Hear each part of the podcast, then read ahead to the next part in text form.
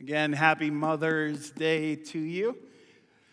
Um, we are continuing on with our series this morning that we are calling Meeting Jesus. Meeting Jesus. And this series has been uh, just really a very simple series. All we've been doing is reading the stories of people who, during Jesus' ministry, those who met him, those who uh, interacted with him. And we're just reading through these stories and seeing more than just reading the story, we're trying to see what that speaks to, how we commune with, how we meet with, how we talk with, how we interact with Christ. And, and while it's been a simple series, it's also been, at least for me personally, a very powerful series. It's made an impact on my heart, and so I hope it has for you as well. Today, we are going to continue that series. One of the things for Mother's Day that we wanted to do was we wanted to um, uh, have read a story where there was a mother who came to Jesus. And so, just in honor of our mothers uh, today, that's the way we wanted to go. Last week, if you did not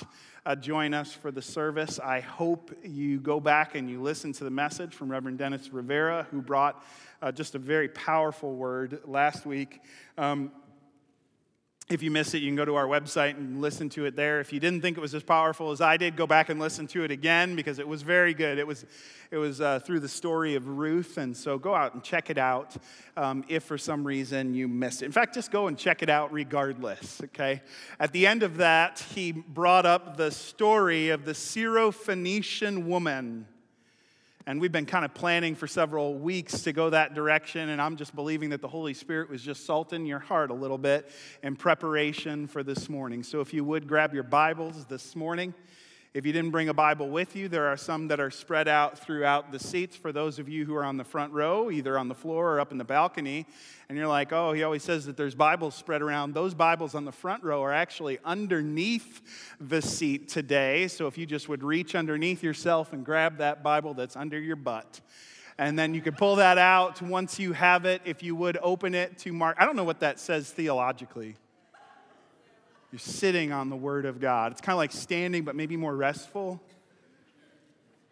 So those on the front row are more spiritual than the rest of you.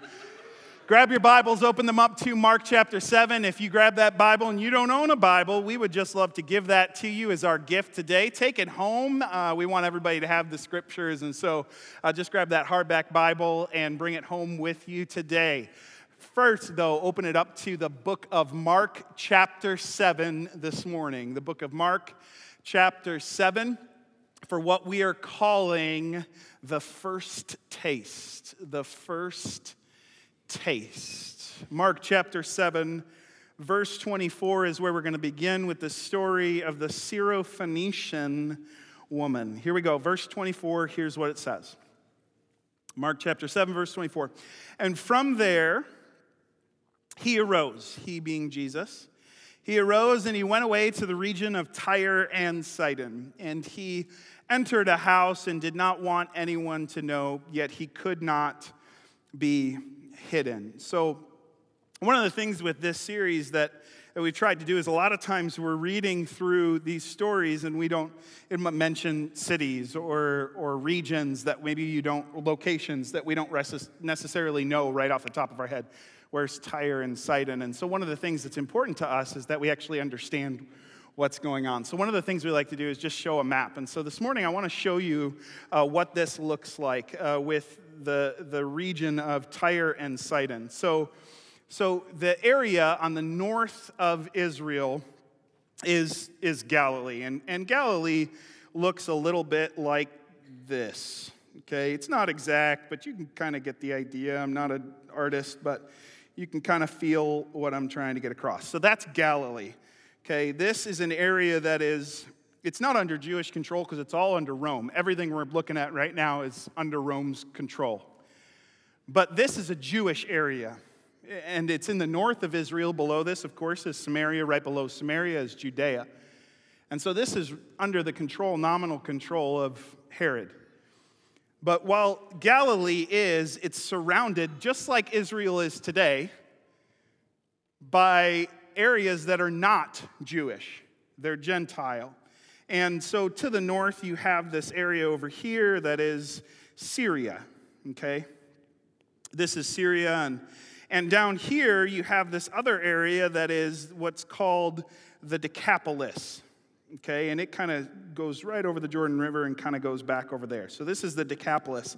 And both of these are Gentile areas. So, they're surrounded by, and these are outside of the control. Herod's not in charge of these areas. Okay, so Tyre and Sidon are up here in Syria. Here's Tyre, and Sidon's about 20 miles north of that. Okay, so kind of close to, if not exactly right in that area. So it's in Syria. This is not in Galilee. This is not an area that's Jewish. This is very specifically a Gentile, non Jewish area. Now, we know just prior to this where Jesus was. If you read just a few chapters before this, or even the last chapter before this, he was on the northwest side of the Sea of Galilee in a place called Gennesaret. While he's there, he's healing people. Really powerful things are happening on top of these healings. While he's there, he breaks the bread and he feeds 5,000. Okay? Then it says that he heads up to uh, the Tyre and Sidon, and, and, or into the region of Tyre, and he stops there. That's actually where our story takes place in Tyre. After the story takes place, then he heads up to Sidon, he comes back down to Tyre, and then he heads over here, and he ends up going down into the Decapolis. And while he's in Decapolis, first thing he does is he heals a man who is deaf. And then the next thing he does is he breaks bread again, multiplies the loaves and the fishes again, and this time he feeds 4,000. Okay? This whole journey is about 120 to 150 miles, depending on the exact path that he took. And it's through pretty decently rough terrain. He heads up to this place that's not under control of Galilee. In fact, Tyre is not spoken of very highly in the Bible. Uh, Tyre is the opposite of that. Uh, for a while, Tyre and, and Israel were kind of together. They traded. And during the time of, G, of David and Solomon, they, they had a good trade going on between them. See, the Tyre, Tyre is like a port city, and so there's a lot of trade that goes through there. Galilee is like the heartland. You can send out a lot of bread from there. And so they, they would send it off, and there would be trade between them. After Solomon's death, though, then things get ugly between them. Tyre and Israel get at odds. And eventually it gets to the point where, even in Ezekiel chapter uh, 28, there's a prophecy. And it's actually the prophecy that we base our understanding of who Satan is off of. Because there, Ezekiel actually says that, that just like Satan, Tyre will be struck down. Like he was this, he was this beautiful angel of light, and, and he rose up and said, I will sit on the throne of God. And he says, and in the same way, Tyre itself will be the same thing. Tyre is a place of idolatry, it's a dark, dark, and quite honestly, very evil place. Jesus himself in Luke chapter 10, verses 13 and 14 says, To the people of Galilee, he says, Listen, I did some miracles among you, and you don't believe. He said, So on the day of judgment, it's actually going to be better for the people of Tyre and Sidon than it will be for you. And everybody's like, Oh, better for Tyre and Sidon? Man, that's harsh. Right? So this is a place that is dark, it's a place that's evil, and everybody knows it. And that's where Jesus heads. And that's where our story takes place today in that town. Okay? Turn that off. Let's go back to the scripture, and here's what it says. Um, in Matthew or in Mark chapter 7, verse 24, it says, He rose from there, Gennesaret, on the northwest side of the Sea of Galilee, and he went away to the region of Tyre and Sidon. Verse 3 And he entered a house and did not want anyone to know, yet he could not be hidden. So we don't know whose house this is friends, family members of one of his disciples, we don't really know. But he goes to Tyre, he stops at a house, and yet when he comes in, people know he is. And it seems like he's deliberately not trying to be found. It says that. He was, he was hoping that no one would know, or he did not want anyone to know, yet he could not be hidden. You can't hide Jesus, right? Can't put Jesus in a corner. Anyways, you can't hide Jesus. Anybody under the age of like 25 is like, oh, good.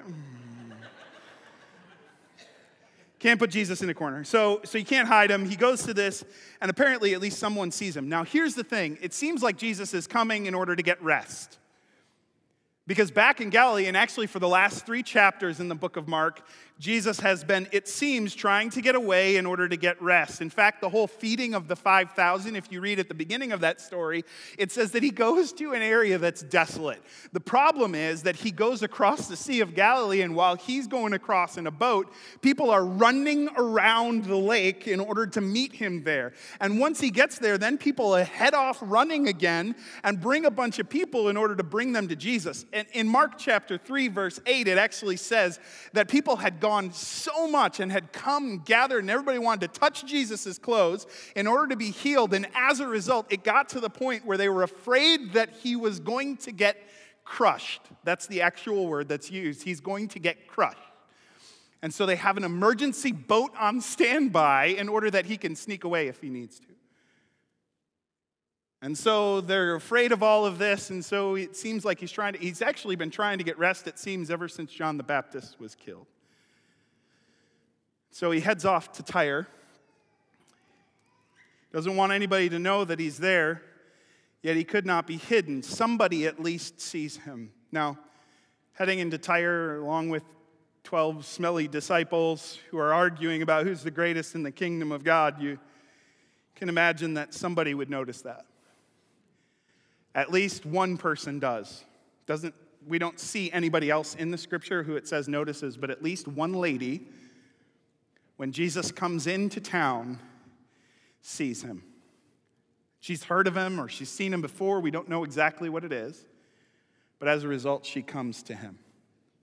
Here's what it says in verse 25.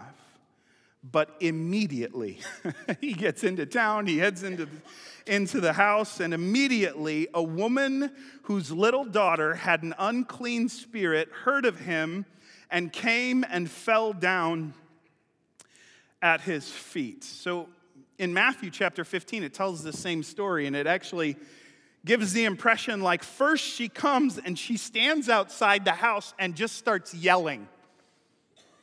Jesus, son of David, have mercy on me. So maybe she'd heard other people say it, who knows? But here, she just begins to yell, and the disciples are like, Send this lady away, call 911. There's somebody standing outside the house yelling. And instead of sending her away, somehow she gets into the house. She falls on her knees, and then we find out more about her. Number one, we find out she's a mom, right? We don't know if she's a single mom, we don't know if she's a widow, but she's a mother. And it says she has a little daughter. We don't know how old this little daughter is. What's little? Two, four, six, eight, 12, 16? We don't know. Probably on the younger side of the spectrum, but this, she has a daughter. And this mom comes in because of the fact that her daughter had what is called here an unclean spirit. We don't know how that manifested itself. We don't know how she knew that her daughter had an unclean spirit, but she does. So as a result, she first stands outside the house crying out to Jesus, somehow gets in, falls on her knees before him, and begs Jesus to heal her daughter. Can you just hear the heart's cry of a mother here? Like some of you get this way more than I will ever get this. Because some of you are a mom who has done this very thing for her child. Fallen on her knees before Jesus, crying out to Jesus, begging Jesus to heal or deliver or reach my daughter or my son. Some of you will get this and understand her heart more than I will ever understand her heart. It's the heart of a mom whose child is in need, and she will do whatever it takes to see her daughter healed. Some of you, your knees are still sore from praying on your knees last night, begging Jesus to do something on behalf of your child. That's the heart of this mom. She begs Jesus, Heal my daughter. And then we have Jesus' response.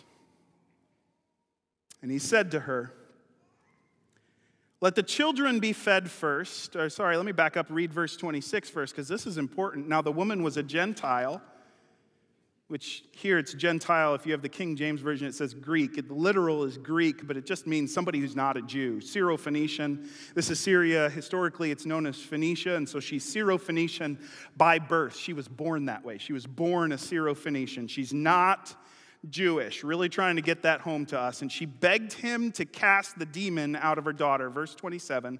And he said to her, Let the children be fed first for it is not right to take the children's bread and throw it to the dogs. Ooh. Ouch. Because literally, she is on her knees before him. We don't know if Jesus is standing up. We don't know if Jesus is sitting down. Like, we don't know, but she's on her knees, and he says to her, No. It's not right to throw the food for the children to the dogs. Ouch. You know what Jesus' mama would have done had she been there that day. Mary, mother of God, would have reached over and smacked God upside the head. Guaranteed. This is harsh. Our whole room just got silent as soon as I read what Jesus had to say. And I wonder if it was silent in that room as well. Like if there was a, did he just do that? Did he just say that? This is harsh. And Jesus just says, No, I'm not throwing the food for the children to the dogs. And there's no way she could have expected this answer. So I wonder if there was just like this, whether there was like this dead silent period where everybody gasped. And then there was nothing for a moment, that awkward pause, or if her response was immediate. We don't really know because there's no nuances here in it, but I wonder if it was, because there's no way she could have been prepared for that response. I mean, Jesus sometimes was harsh on people. He was harsh on the Pharisees, definitely. He was harsh on the young man who comes to him and says, Jesus, I've kept all those rules since I was a, a little kid. And, and, and Jesus sends him away.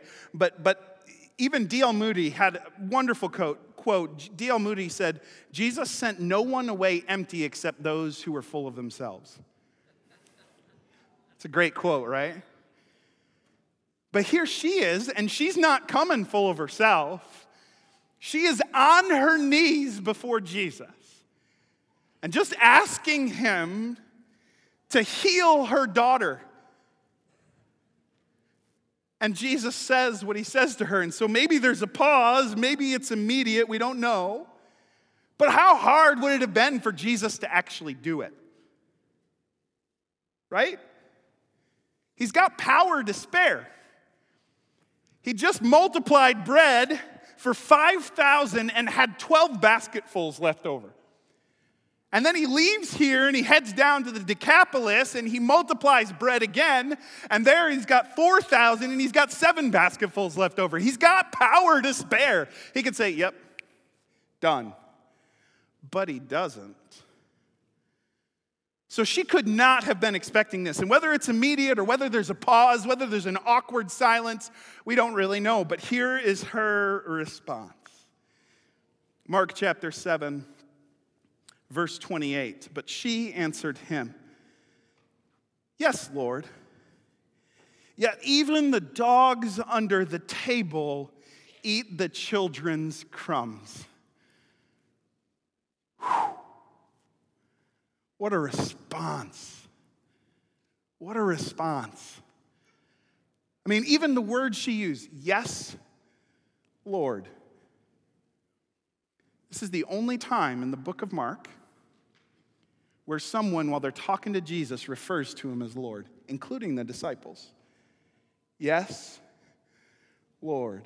But even the dogs eat the crumbs that fall off the table.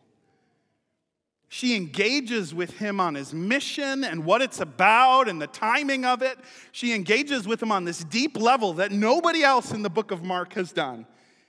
Fundamentally unique in the book of Mark. It's as harsh as Jesus is, and her response is as deep as you can imagine. You wonder, what did she understand that the disciples didn't? Because the disciples had trouble um, re- receiving the kingdom of God as children. And she's ready to receive the kingdom of God as a dog. So, what does she understand that they don't understand? Or did she just have a dog? You know what I'm saying? Because she's a mom, which means she knows all about crumbs under the table. Can I get an amen? All you need to be is a mom for like four days, and you know all about crumbs under the table. Eve knew about crumbs under the table with Cain and Abel. Like they all get it. So she's a mother, so she knows about crumbs. And, and her daughter has an unclean spirit, which I would think would make for more crumbs under the table, right? Maybe, I don't know. Okay. The spirit's unclean.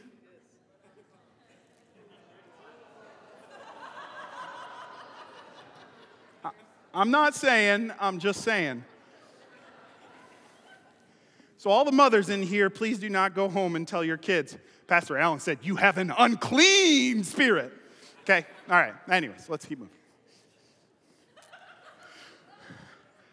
But I would imagine she knows about crumbs, so maybe she just had a dog right? And so she knows all about the crumbs falling on the table. Maybe even that morning she'd seen the dog come over and eat the crumbs off the floor. And Jesus says this, and she's like, ah, but even the dogs eat the crumbs that fall off the table. But this response, so beautiful, so beautiful. And then Jesus, as a result, he says, for this statement, you may go your way, the demon has left your daughter. The word statement there is the word logos. It's the same word that's used for word in John chapter 1, where it says, In the beginning was the Word, and the Word was with God, and the Word was God. Word. He says, For this word, for this message, for this statement, you may go. Your daughter is healed. This is the only place in the book of Mark where Jesus heals from afar. And then her faith. She didn't go to Jesus and say, All right, come on along with me. Let's see if that's actually the case. Instead, verse 30, and she went home and found the child lying in bed and the demon gone. She just believed and she just went. What an absolutely offensive story. This, is, this offends me. Does it offend you? Like, I think sometimes we try to lessen the offense. I've heard people say that Jesus probably said this with a smirk. Like, dogs. And then she knew, oh, Jesus. Because this doesn't match with the picture of Jesus that we have in our living room with his kind eyes. I mean, this is offensive. It offends me. And I used to do that. I used to be like, oh, Jesus, I guarantee you, he was smiling. He might have even chuckled a little bit. But the more and more I read this this week, I cannot keep that understanding. Because I hate to break it to you, but Jesus is offensive. Jesus is offensive. And if you don't think that Jesus is offensive, maybe you haven't met Jesus yet. Nobody likes being called hypocrites an evil generation, a brood of vipers, whitewashed tombs. I don't mind being called a fox. But nobody wants to be called dogs. This is offensive, and we can't minimize the offense. We have to let the offense stand. What Jesus is saying, he means. Okay? There's no kind eyes. He's not laughing with his eyes while he's saying this to her. This is offensive. And quite honestly, Jesus offends us. It's offensive to hear the fact that we have all sinned and fallen short of the glory of God.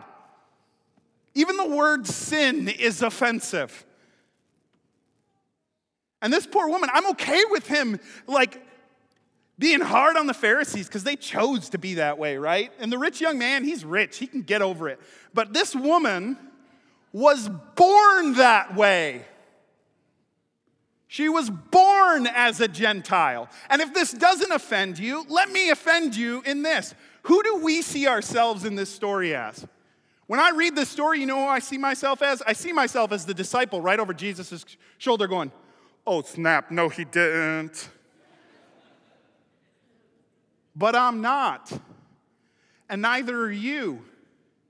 You wanna know how I know that? Are you 100% Jewish? You know who you are? You're the woman on her knees before Jesus that he is calling a dog.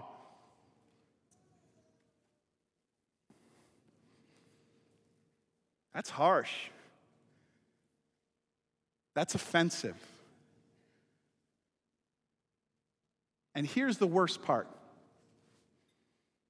we are not entitled to take offense. We are not entitled to take offense.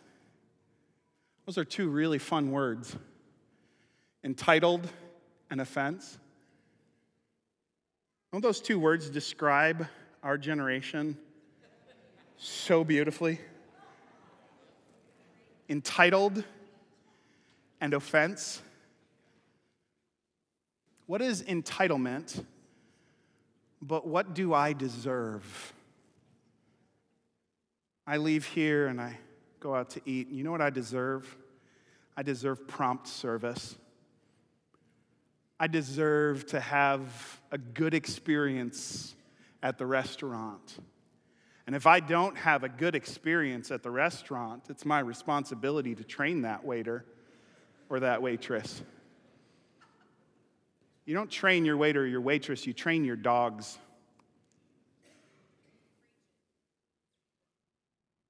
What do we deserve? You don't deserve prompt service. Even if you're paying for it, you don't deserve prompt service. I deserve respect. The other day, I was driving down Kansas Expressway. and I'm driving, and this dude in a Jeep with no like doors on it, four kids in the Jeep, speeds alongside of me, cuts me off, and flips me the bird. I'm like, if that was you,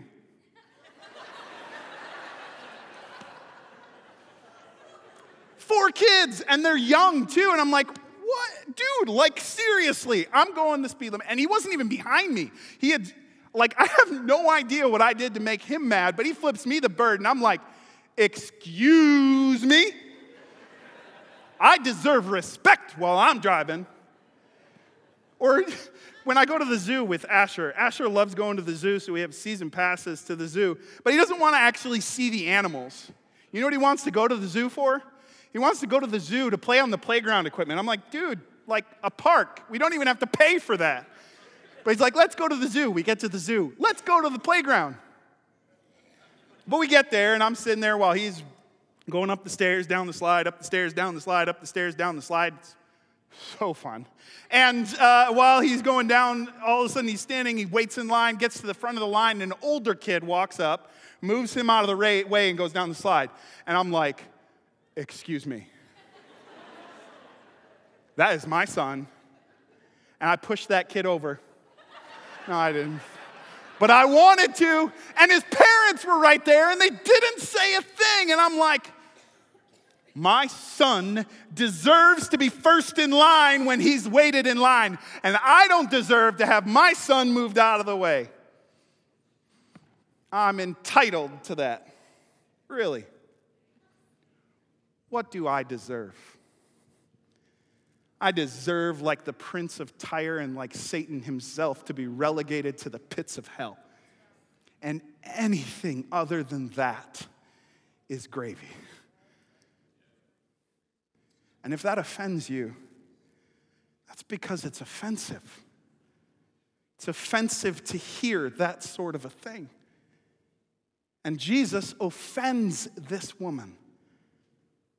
But her response, her response, and the response is what's most important. What do we do with that offense? For her, I mean, she could have been entitled. She could have said to Jesus, Um, Jesus, you're in my town. You came here. You're not even in Galilee. There's no Jewish people all around here. You're not going to take anything away from them by answering my prayer. It's what she could have said, but she doesn't. She also doesn't go, You're right, I don't deserve it, and head out. No. She stays on her knees, puts her hands out, and says, I get it. But grace and mercy, just give me the crumbs. What a beautiful response. What a beautiful response. So, how do we respond? What do we say when Jesus offends us, when he doesn't do what we ask him to do, or he does the opposite of what we ask him to do, or he says something we don't want him to say? What do we do with that offense? Because Jesus always offends for a purpose. Always offends for a purpose. Why did Jesus go to Tyre that day? If you read the story, he goes 120, 150 miles, which would be like us walking to Fayetteville. And then he doesn't do anything else along the way. There's no teaching ministry. There's nobody else who gets healed. And our first hypothesis was that he went in order to get rest. That maybe he went all of that way to get some rest. Now, when was the last time you were feeling tired, said, I'm gonna walk to Fayetteville? And why Tyre? I mean, that's like deciding, I need to get some extra rest this weekend and head into Las Vegas. You don't go to Las Vegas to catch up on your sleep, right? You don't go to Las Vegas at all, praise the Lord. you don't go to Las Vegas to catch up on your sleep. Why did he go to Tyre? And so we say, okay, maybe it wasn't that he was wanted rest, because if he wanted rest, all he needed to do was ditch the fishermen and go find a house somewhere and hang out for the weekend.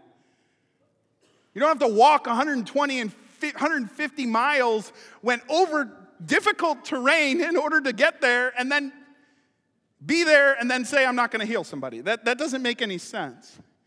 So then some people say, okay, what's going on here is, even in, if we go back to the map, eh, some people say what's going on here really is that Jesus is um, trying to get away from Herod, okay? So, because of the fact that Herod is in control of Galilee, then what he's doing is he's heading up to Tyre to be outside because Herod had just killed John the Baptist. And so maybe he's doing this in order to get some more time, except for the fact that if he had wanted to do that, all he could have done would have, is, is start in Galilee, go around, and be in the Decapolis. That's also not under Herod's control. So that can't be it either. Until you look at it and you see Jesus breaks the bread for 5,000. He heads up to Tyre. 150 miles later, he finds himself in the Decapolis where he feeds 4,000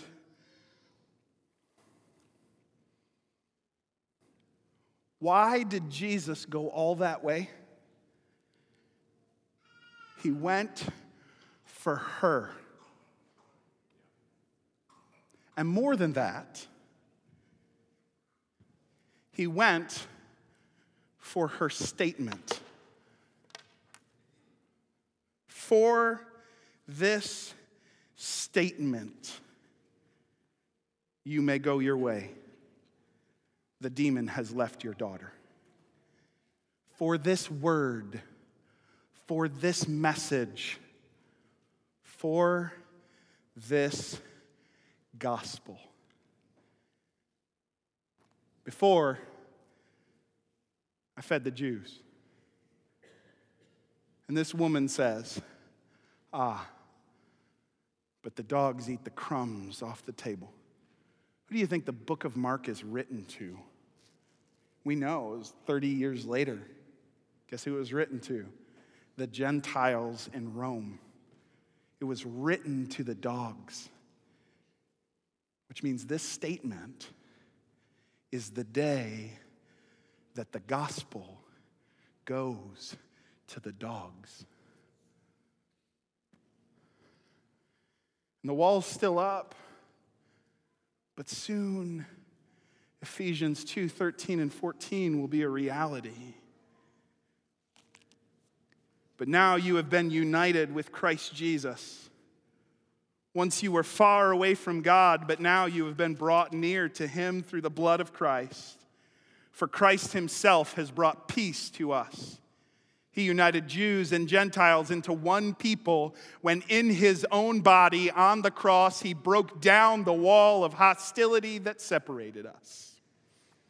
Why did he go to Tyre?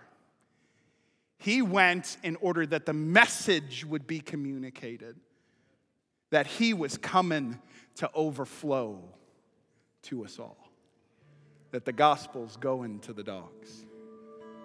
What a beautiful, beautiful story this is. And it's incredibly offensive.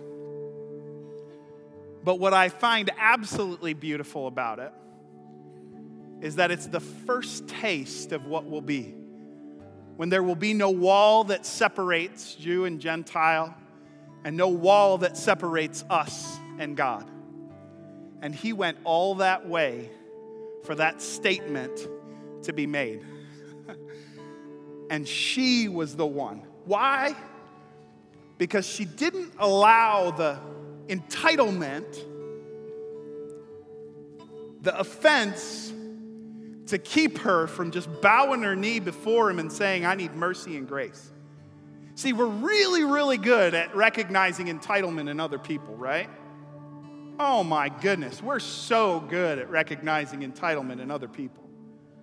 Like we read the story of the prodigal son, and you got the son who comes to his dad and says, Hey, dad, give me my money now.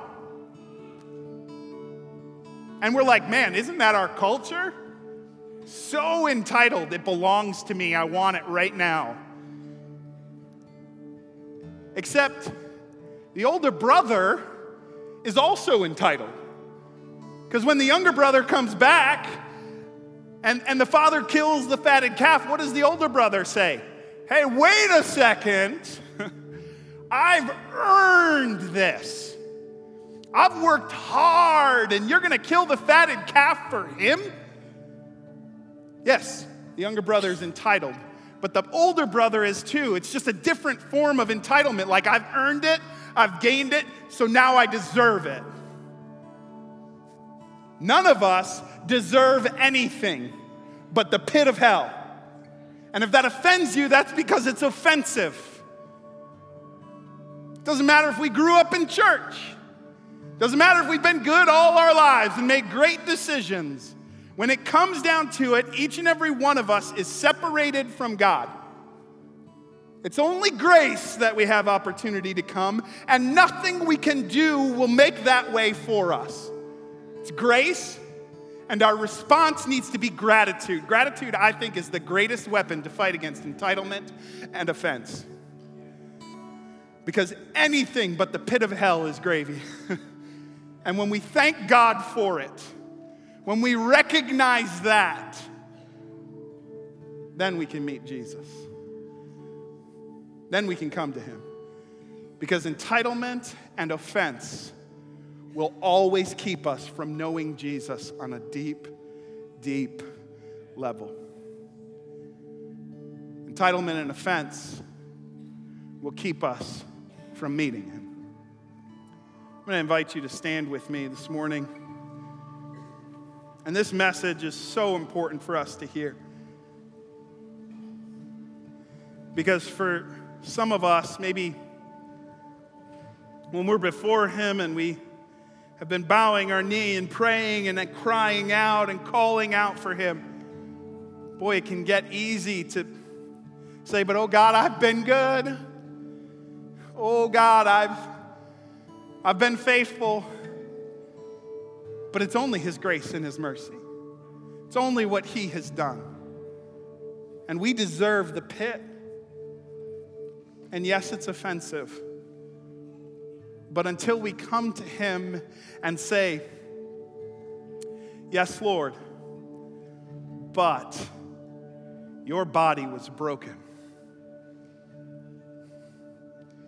Yes, Lord, I don't deserve it, but you gave it anyways. Yes, Lord, I can't earn it but you still gifted it to me in Jesus Christ. And until we come in that way on our knees before Him, we'll never be able to receive Him, never be able to have communion with Him, never be able to know Him on a deep level. This morning, I hope you hear that message. May the power of the Holy Spirit break entitlement in our hearts in the name of Jesus right now. May He break offense in the name of Jesus by the power of the Spirit right now in all of our hearts. And if you think you can come to Jesus without coming first on your knees before Him and giving all that you have, May He break in the name of Jesus that deception. Nothing, nothing, nothing but Jesus. Nothing but Jesus. Nothing but Jesus. Nothing but Jesus. Nothing but Jesus.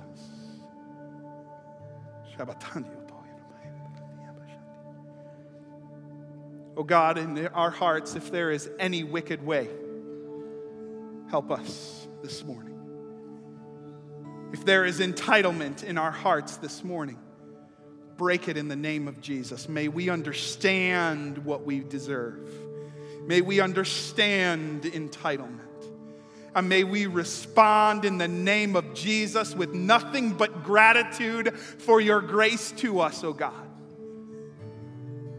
And in the name of Jesus, if there's anybody in this room who maybe came for a mom, who does not know Jesus, that Jesus who is willing to offend in order to bring us to our knees, in order to say to us, I'll send no one away empty who comes and not full of themselves. May this morning we come empty, asking you to fill us. By the power of the Spirit, work in our hearts this morning shine that beautiful spotlight of the Holy Spirit on each spot in our hearts. And as we seek you, God, right now, may we find you in the name of Jesus.